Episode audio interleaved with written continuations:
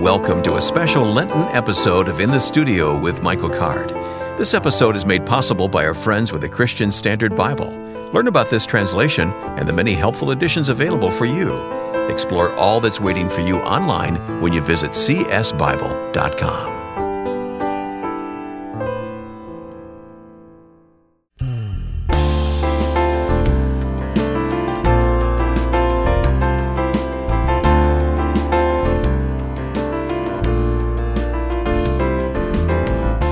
with us now. We're in the studio with Michael Card. I'm Wayne Shepherd. Glad to have you listening this week. This is such a special season of the year, Michael, as we uh, anticipate Easter to come, huh?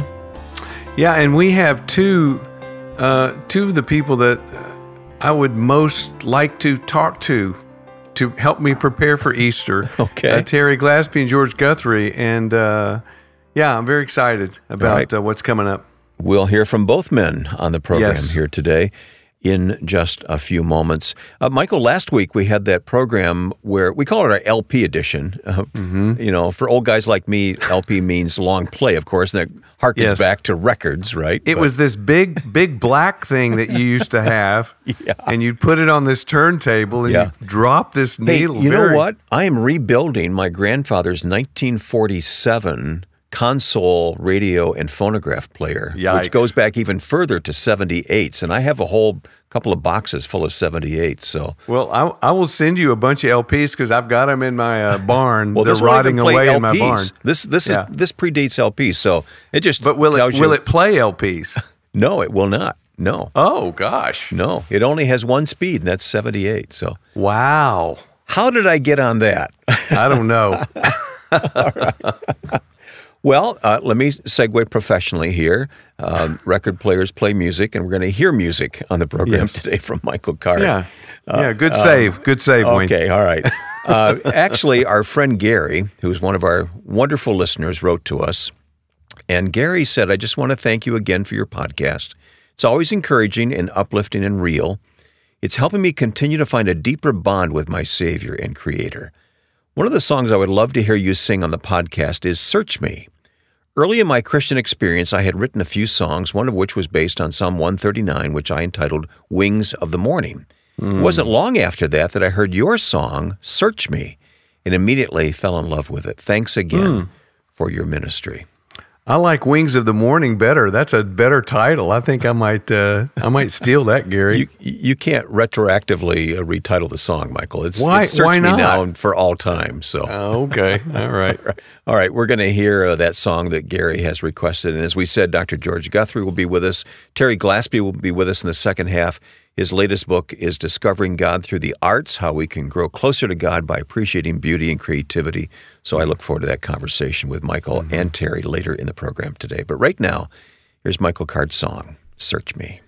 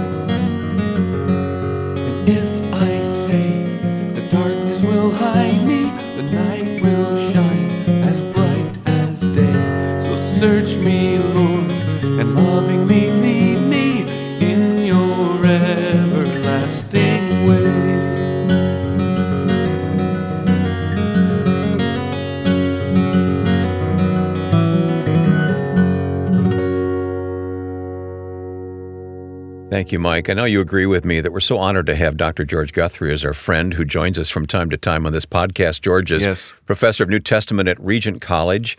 And I, I got to say that I, I think maybe next time we just need to start the recorder as soon as we make the phone call to George instead of waiting Yes. for the official part of the program. I think we need to record the unofficial part of that conversation we heard just now from the two of you, two Bible guys, scholars. because it is it is just as meaty as when George is going to be rendering It on uh, some theme from Hebrews. But well, we don't we don't get to see each other enough. That's that's the issue. Is Yeah. you know when we finally get a moment to talk, we want to talk. Yeah. you know, So- this is kind of sad. I'm looking at you on my computer screen on Zoom, and you're all the way at Regent, and I'm here in uh, I'm here in Fernvale, Tennessee. So uh, I, I really do miss you, brother. Well, thank you. I miss you too. Here's the question I have, George. How in the world did you ever get connected with Michael Card? That's what I want to know. Well, it's one of the um, the, the the great opportunities of my life to meet a famous uh, Jesus rock star like Mike. Okay, now Um, that we have that out of the way, no, I I sense, I sense a certain amount of insincerity in that statement. But go ahead. Well, what I really what's behind that statement is Mike is one of my dearest friends, and I am so thankful for the gift of us connecting. And the and the way that we connected, of course, was through Dr. William Lane. Um, I was a PhD student working on the book of Hebrews, uh, specifically the structure of the book. And I knew that Bill was writing a big, big two volume commentary on Hebrews for the Word Biblical Commentary series. And I called him kind of obnoxiously out of the blue and uh, said, uh, Dr. Lane, I understand that you're finishing your uh, commentary. Could um, do you still follow Albert Vanhoye on the structure of the book, who's a French scholar who was very prominent on that issue? He said, "Yes, yes, I, you know, I think Vanhoye, so and so." And I said, "I said, well, well, do you mind if I tell you why I think he's wrong?" oh, Yeah. and Bill, because he was a warm, generous person, said, Sure, sure. And he opened himself up to a relationship with me. And I sent him stuff. He invited me to send him my material. He immediately wrote me a long, uh, handwritten letter back saying, I can see that you're onto something here. Why don't you request that I be the external reader for your dissertation? And he quotes you in his Hebrews commentary. Yeah. So what happened was he Yeah. ended up interacting with me through the process, and when he came out with his introduction, there were there were I think 19 pages in his big introduction on Hebrews on my work. So that gave me an entree to the scholarly world in a sense. Okay. Uh, you know, a publisher was able to look at that and say, well, you know, this guy's already being quoted. Uh, so EJ Brill, the first publisher I worked with, that was why. Bill was why I had Mhm. such an opportunity with them. And since then, you've written four or five books on Hebrews. Yeah, yeah, I have. But uh, the important thing is, Bill mentored me for the last 10 years of his life. And then right after Bill died, um, Mike and I connected okay. because I think that we both had a gap in our lives Hmm. that needed to be filled. Mhm. Yeah. Yeah. and it we knew each other. We had met before that, but it was really after Bill died that we we both kind of came together through our friendship with Bill. Well, we're going to talk about Hebrews today, but you got to tell the story of uh, Bill Lane's funeral. Uh, I love this story, and and I think it's um, just so reflective of who Bill was. But the story goes, and I I, I forget who told me this, but at Bill's funeral, uh, his daughter was holding Bill's grandchild, and uh, and the grandbaby turned to his mom and said. Uh, well, Mama, I guess Grandpa knows who wrote the Book of Hebrews now. I can see Bill getting to question. I can see Bill getting to heaven and saying, "I have a few questions. First, I have a few questions."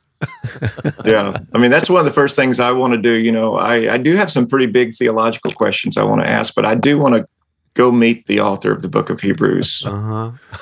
Outstanding. That's a great story. All right. Well, Well, let's, we, we let's all get in. we all know to, it. uh, we all know it was Apollos. So there it is. okay. That's my best guess. That's Yeah. my best Okay. guess. Oh, come on, guys. Come on. All right. Uh, besides who wrote Hebrews, let's talk about what's in this book of the Bible. Mike, you want to? You have some questions for George? Well, I, I mean, to me, that uh, my, one of my new ideas, George, is that all of these New Testament writers they write in Greek, but they think in Hebrew. I mean, he he th- clearly thinks in categories from the Hebrew Scriptures. It's not just that he quotes the Hebrew Bible; he thinks in the Hebrew Bible. And so, when it comes to his portrayal of Jesus, it's just woven from passages of the Old Testament, the high priests and the better than themes and that sort of thing, and specifically um, Jesus' sacrifice. And as we're coming up to Lent, I wanted to hear you uh, talk about that. Yeah, let me give let me give kind of a bigger framework just for a second, and then go to that particular topic if I can do that. Okay. Um, in terms of big picture, you're right. I mean, Hebrews is absolutely saturated with the scriptures. In fact, you, Mm. you could say that more than any other book in the New Testament, uh, the one exception being Revelation, Hebrews is more packed with Old Testament. That and Hebrews does things very differently from Revelation. Revelation everything is echo and you know different passages and images are being evoked but it's saturated hebrews is saturated in that almost every verse is is touched by this interaction with the broader jewish scriptures now the author is Mhm. uh, reading that through the greek old testament specifically that's that's his Right. bible that he's using but it is profoundly jewish and what he's doing is he's he's interacting with this early christian community who's beginning to feel the heat and the pressure of persecution. Hmm. They're really having the heat put on them. And some of them have one foot out the door. You know, they're Hmm. thinking, I I didn't buy into this. I mean, Ah. difficulties that are going on.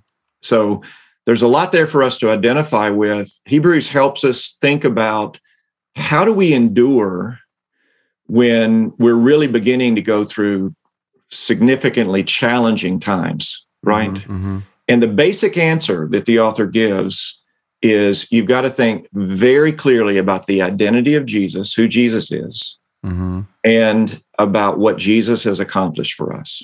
Hmm. And the way that I say it to my students is that your perseverance in the Christian life is going to be in direct proportion to the clarity with which you see who Jesus is Hmm.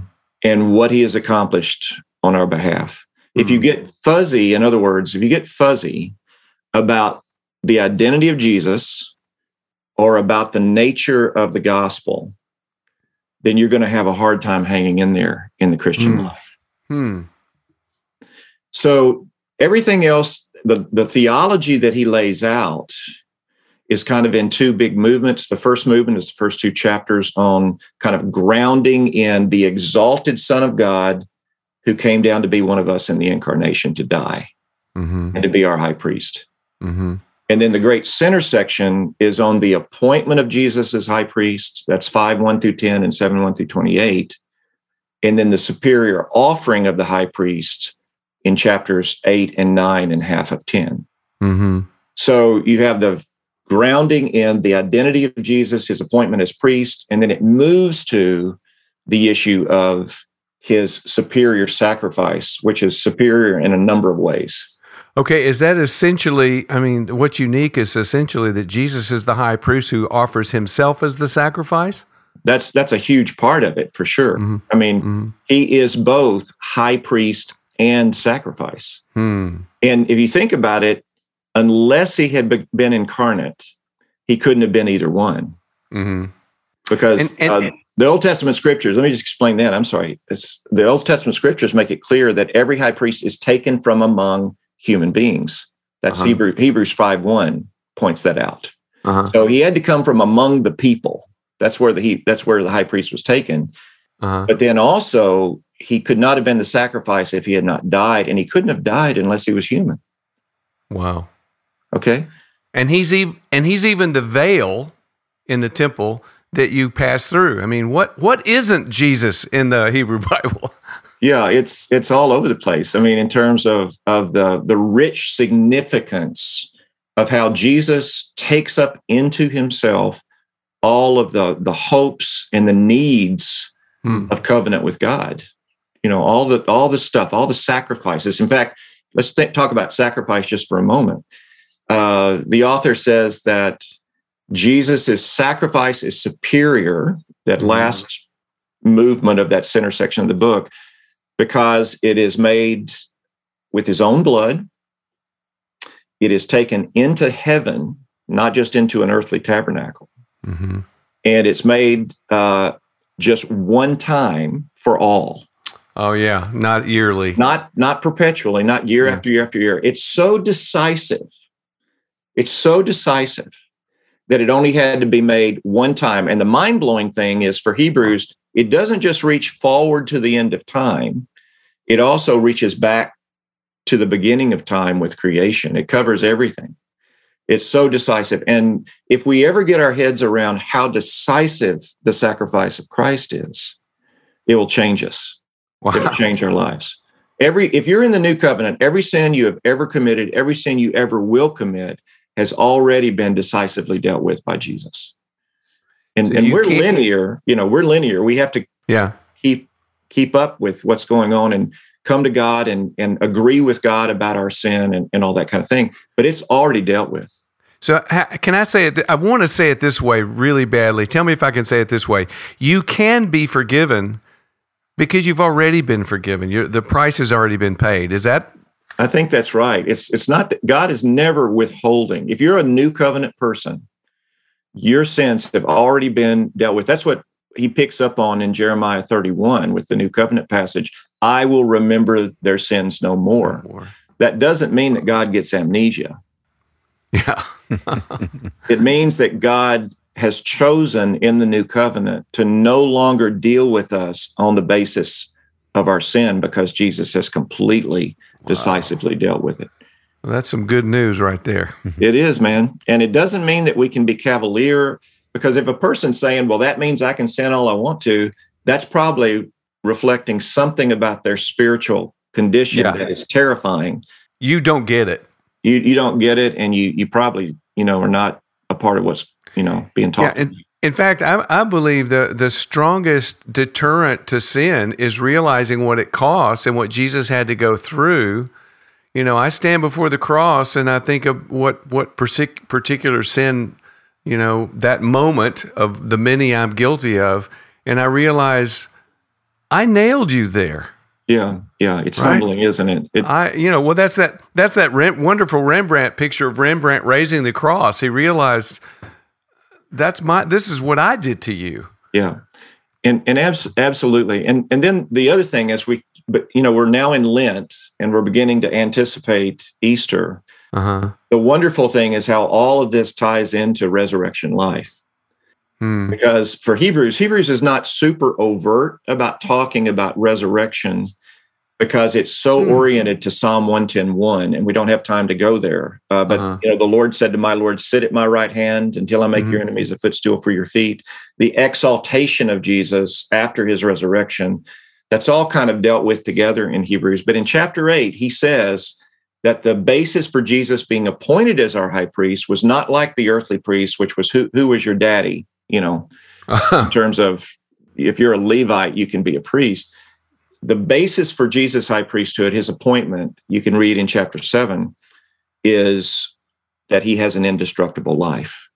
And he is Mhm. appointed as he is resurrected. The Father, by an oath, says, You are a priest forever, according to the order of Melchizedek, which is verse four of Psalm 110. hmm And so it's the resurrected life that means that Jesus is a superior high priest. He's always there in the presence of God for us. He's not going to die on you like the old covenant priest. Mm. He's always there as our intercessor. And that then gives us a basis. He not only leads us into resurrection life, he is he is embodying resurrection life on our behalf Mm, right now until we get there. mm, And we live there in hope of a city whose builder and maker is God. That's chapter 11. mhm. That real faith sees the reality out there in the future that all of this is leading to the new heavens and the new earth. So that's that's a lot to get our heads around. Wow. But, but that's Oh. that's how this leads us to Easter. Mm. That is amazing. I, Mike, Wow. I feel like I need to write a tuition check to uh, George. For the, for I think that would be a good idea.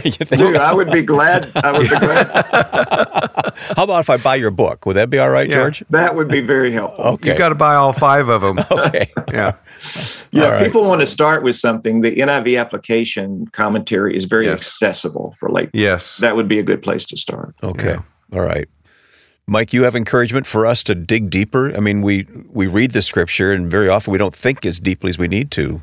Well, Hebrews is one of those books that people don't tend to engage with. I'll just tell you this story. When I when I went to the record company and said, "Here, I've got 10 songs on the book of Hebrews. I want to do this album."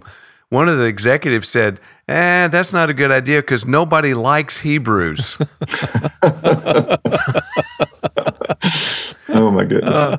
But I think sometimes uh, when you have that kind of image that the NIV application, you know, uh, commentary will give you, that opens the book of Hebrews up to you. I think. I mean, do you agree, George? I mean, oh, absolutely. that's the point. You kind of got to start with figuring out what's going on and Yes. how to navigate.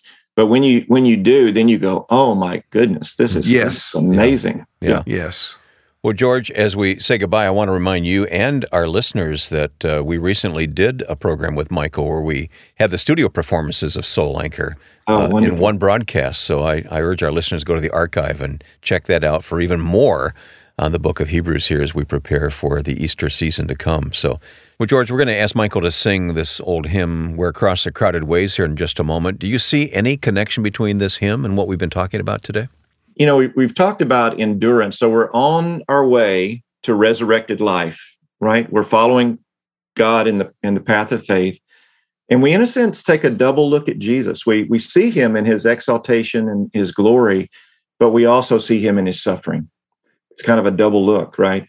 So our path on our way to resurrection life is a path going to Jesus outside the gate Mm.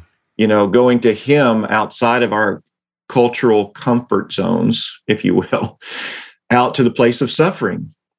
And that's part of what we're called to uh, in this life is to to follow Jesus faithfully uh, out to that place um, where He sacrificed for us. Glad to make this connection today with Dr. George Guthrie. And here's Michael then with the song, Where Cross the Crowded Ways.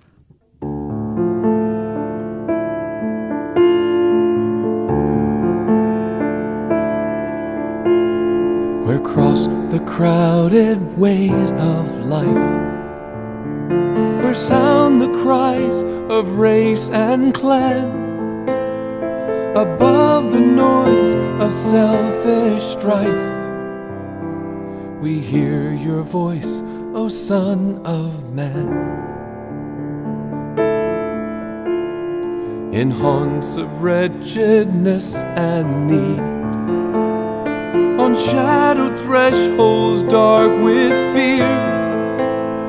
From path where hides the lures of greed, we catch the vision of your tears.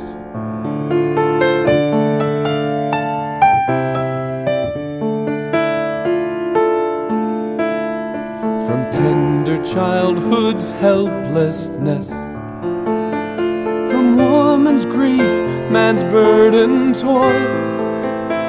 From famished souls, from sorrow, stress. Your heart has never known recoil.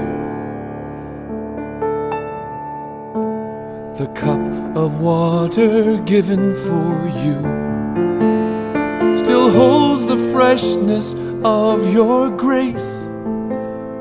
Yet long these multitudes to view the sweet compassion of your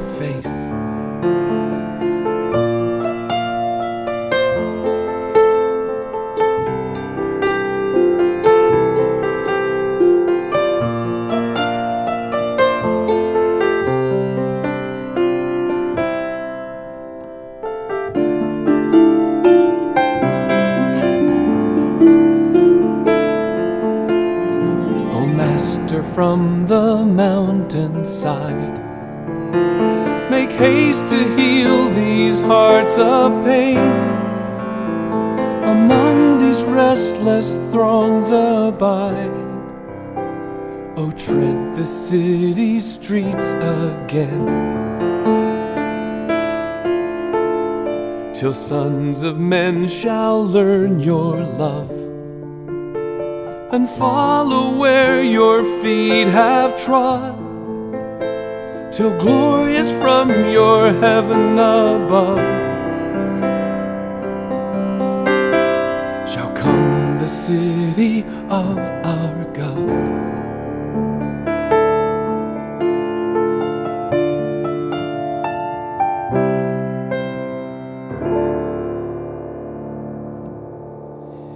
Wonderful song from Michael that wraps up this segment, and there is more coming up after our midpoint break. We hope you'll share what you've found in this podcast with your friends on social media. We feature programs every week and offer an extensive podcast archive of classic and current editions for you to explore. And there's much more teaching and insights like what you've heard when you check out Michael's books and music. His latest is titled The Nazarene 40 Devotions on the Lyrical Life of Jesus. Explore all that's waiting for you at michaelcard.com. Coming up, more music and conversation as we get ready to talk with Terry Glaspey here in the studio with Michael Card.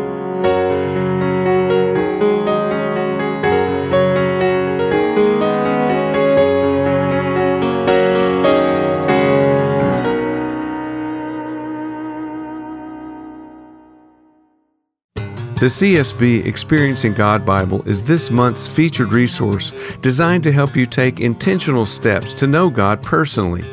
This edition is based on the beloved book Experiencing God by Dr. Henry Blackaby. Find revised and updated insights that will challenge you to respond to God's offer to know Him. Search for the CSB Experiencing God Bible at csbible.com. When you visit online, see how the years of ministry, teaching, and spiritual insights of Dr. Henry Blackaby have been carefully presented to be a guide in your walk with the Lord. Be sure to use the special 40% discount on your CSB purchase through Lifeway. Type CARD40 with no caps, no spaces for your 40% discount with Lifeway. I hope you will act on this invitation to discover God in a personal and life changing way. This study Bible will help you do just that. Search for CSB Experiencing God Bible now at csbible.com.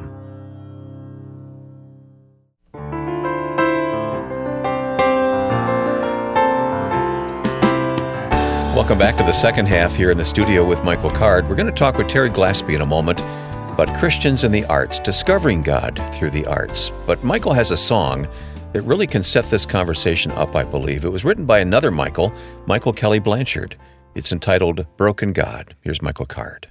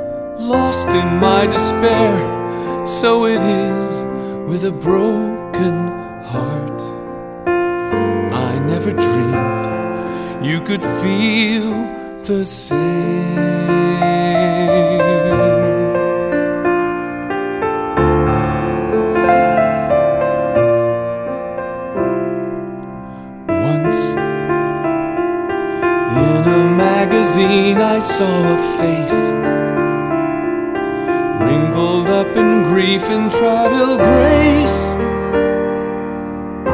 I kept turning to this face. Some sad refugee from some sad place. And in those eyes, the sorrows of our race. Now I see it as the face of God, the face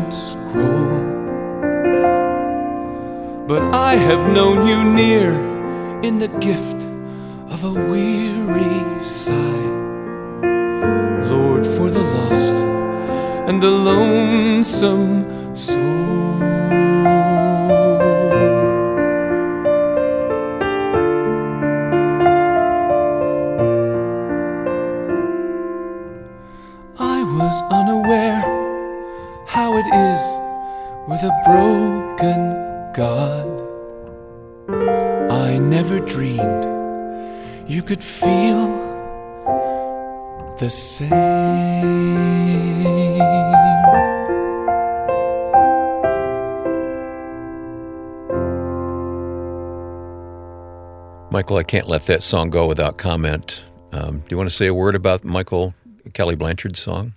Well, uh, of of all of his great music, that's my favorite of, of all of his songs, and uh, and again, it's an example where that could only the truth of that could only be sung.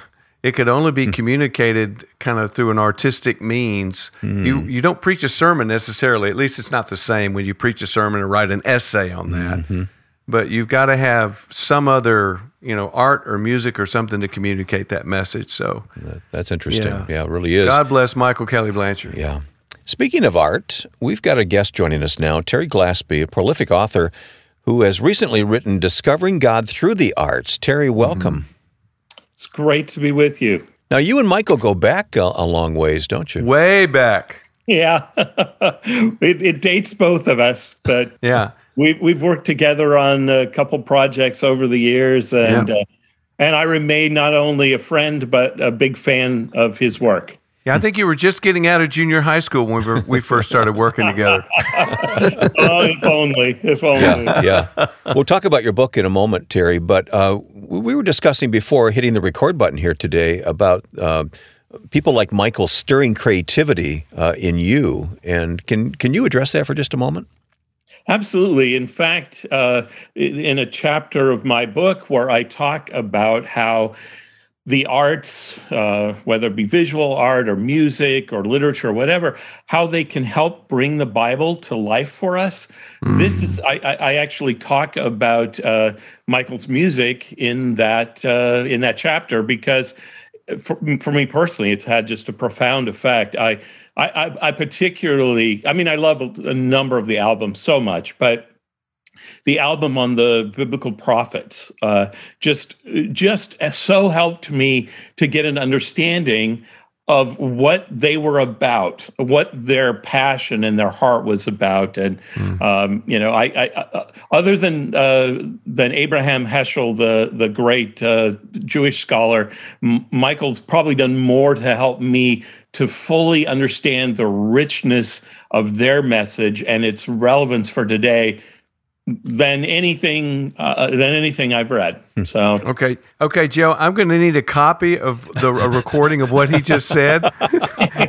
That's pretty I'm going to have that on my phone and play that back. Uh, thank you, Terry. I mean, on those days, I mean it. I mean it. Yeah. yeah, on those days you need a little encouragement. Just hit the play button on Oh, that, huh? gosh. Michael and I- Abraham that- Heschel. Yeah, yeah, yeah, I don't think it, I don't, any. No one's ever said anything more encouraging than that. So thanks, Terry. All right, Terry. Let's talk about discovering God through the arts. This is this is a very unusual book in that I don't know if anybody else has written much about this theme, but really is true that I mean we have the we talk about creativity in this program. I mean we are reflections of the Creator, right? Absolutely. I mean, that is when when it says we're created in the image of God, and you begin to think about what is unique about human beings, it's our creativity. Um, I the I don't know of any cat who's written a symphony or any or any dog who's written a novel mm-hmm. um, and uh, maybe there are uh, some elephants who've who thought they should try uh, sculpture but they you know they haven't had any success you yeah. know, get, get, back to me on that one yeah yeah, yeah. creativity is part of what makes us human and um, and it's very important and because of that it's a it's a connection point with god and you know, I I do think what you said is true that there's really nobody else who's taken quite the angle into art that I have.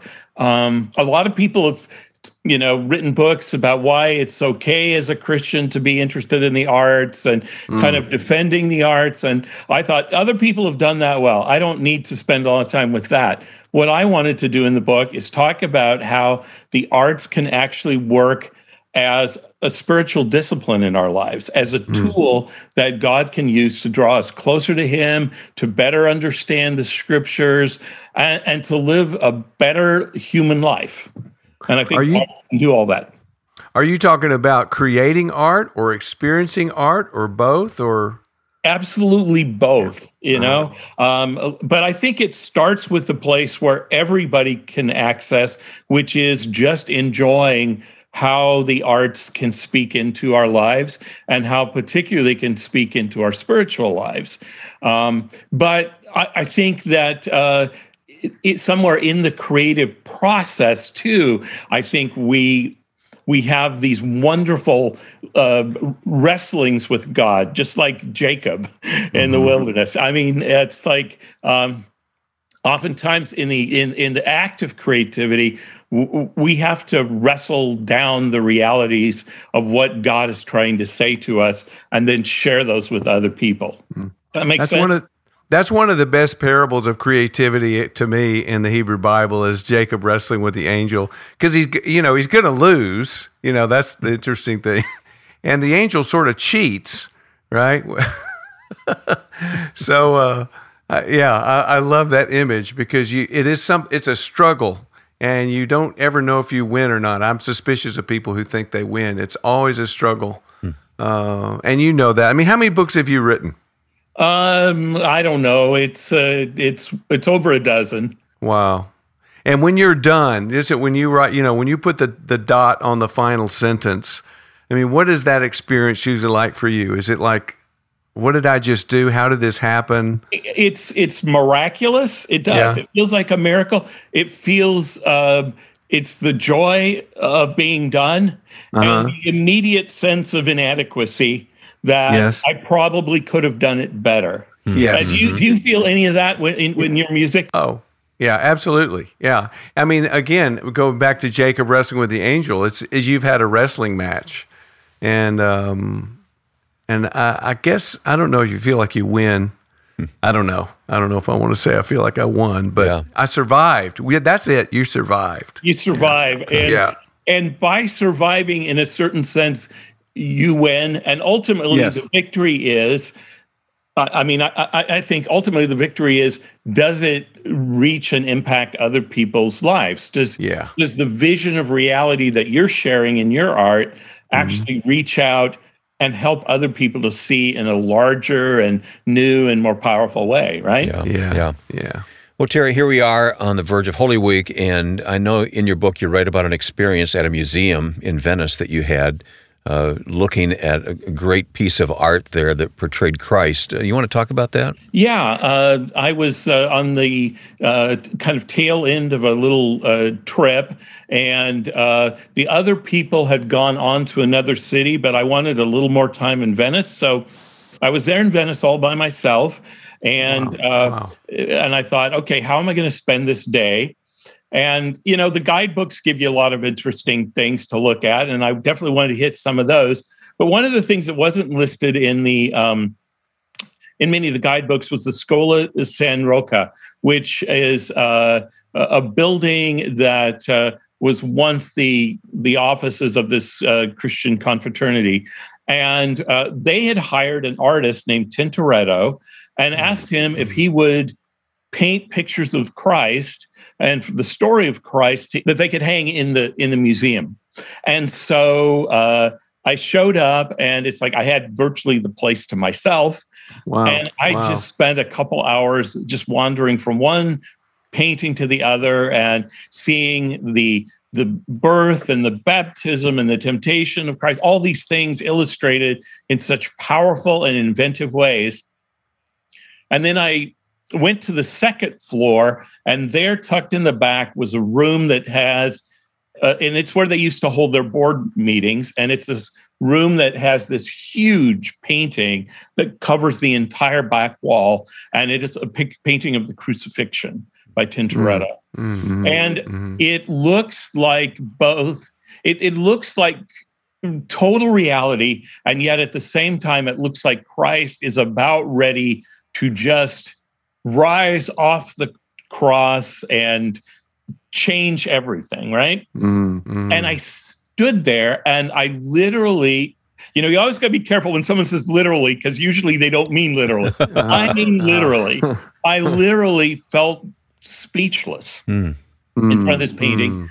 And uh, unexpectedly, I just began to find myself praying, just Mm, thanking, thanking Christ for what he had done for me Wow. on the cross. And throughout the rest of that day, visiting all the other things in Venice, I just kept seeing that painting in my head.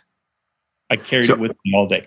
So all that is to say that painting took you to a place that you'd never been to before and you couldn't have gotten to otherwise? Well, I think what it did is it took a lot of the other content and the books and the preaching and everything, and it made it real to me Wow. in a way that the abstract words never can. Oh. Um, I think that's part of the power, particularly of, of visual art. Mhm. And it it gave me an emotional response with which is what something both uh, music and uh, and visual art can do. I mean, I personally responded to the crucifixion in that moment. It was like I was standing there in the crowd.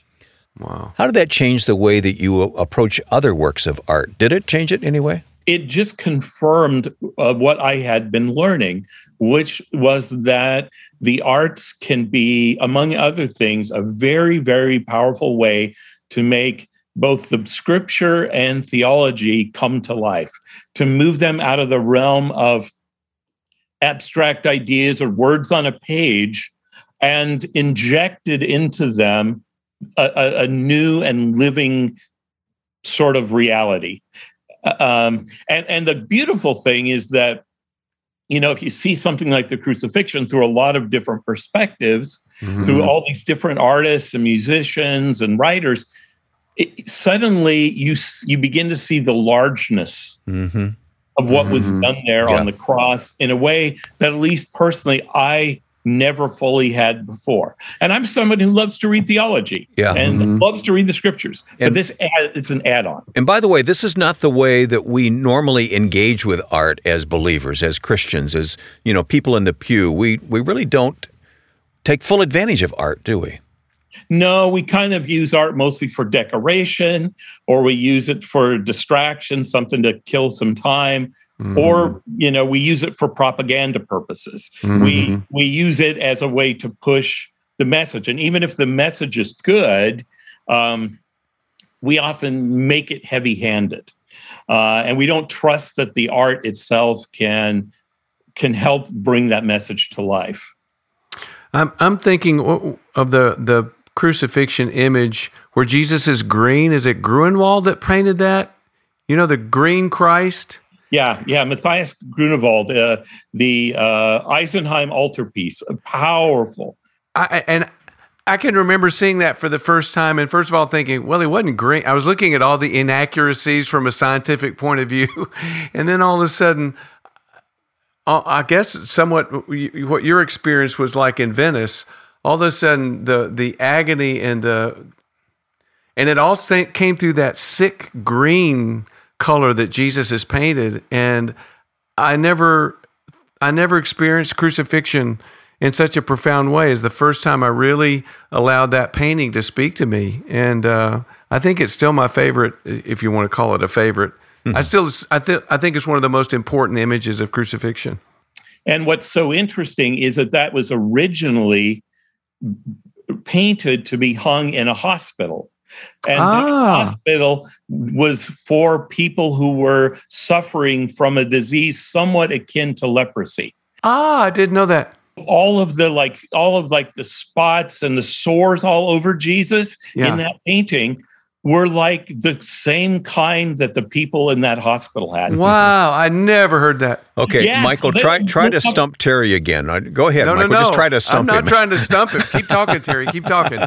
no i just i just think it's so powerful that that you know these people who were suffering from this this horrible disease which they were they were locked away in a hospital and separated by the rest of humanity Yeah. could stand in the chapel or kneel in the chapel Uh-huh. of the of the uh, hospital where they were and they could look up and they could see this image of the jesus who bore all their pain and all Yes. their sorrow. i mean Wow. it's like bam you know Yeah. you know That's a technical term. Bam. Yeah. yeah. Oh. it's an art history term Yeah. I, I I never heard the background of that, but uh, again, it make it makes the painting even more significant. So thank you for that. Yeah. Terry, this has been a rich conversation, and I really, really want our listeners to get a hold of a couple of books you've written actually on this topic Discovering God Through the Arts, the newest book, but you've also written 75 masterpieces every Christian should know. Uh, both excellent books to help us get a handle on this. So, Terry Glaspey, thank you for your time, Terry. God bless you. Yeah. it's been a pleasure and an honor Michael, we're going to ask you to sing now a studio recording we made of you singing All That Was Lost. Uh, any comments before we hear it? Mm, I think the song is hopefully pretty self-explanatory. All right. All That Was Lost. Here's Michael Card. Why are you crying? Who are you looking for? This is a graveyard. Were you expecting more? You feel abandoned. Like every hope has died, the death of all your dreams. This is the price of life. He will claim his lost possession, repossess you, pay the cost. He will purchase you for freedom. He will find all that was lost.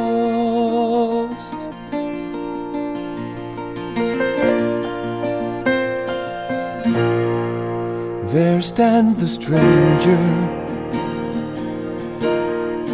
There on the flowering slope, the servant waits for you. In a garden of hope, do you perceive now? And have your eyes been clear? Have they been opened? Have they been washed by tears? He will claim his lost possession, repossess you, pay the cost. He will purchase you for freedom.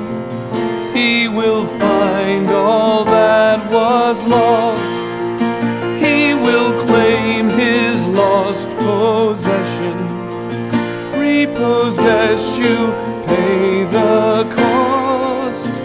He will purchase you for freedom. He will find all that was lost.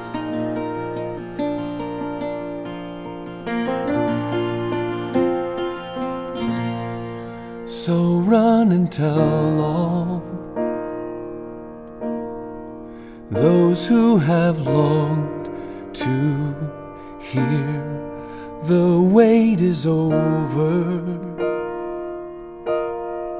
The risen Savior's here. And that's a moment that, uh, again, could I think can only be adequately expressed through music or art, uh, uh, something that speaks to the heart as well as the mind. And uh, uh, that that moment when you realize this is all true, it's all real, and and there stands Jesus risen from the dead. Mm-hmm. You know, the, everything that we've lost, all that was lost, everything that seemed to have been for nothing, you stand for the cross and you say, This was all for nothing. Nothing good can, can come from this. And then all of a sudden, there he's standing. And, you know, hmm. it's, uh, it's, it's just a moment there aren't words for. So you have to paint a picture, you have to draw a song about it, or you have to paint a picture of it. yeah.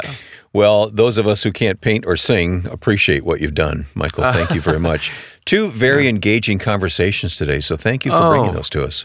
This has been the, one of the most dense programs I think we've ever had. I mean, it's going to take me a while to recover. I mean, Terry Glaspey and George Guthrie, uh, they are they are uh, they don't do small talk very well. Thanks, Michael, for helping us wrap up this hour together in the studio. If this time together has been used by the Lord to bring up some new ideas to consider as we prepare for Holy Week, please take a moment and pass along your comments to us.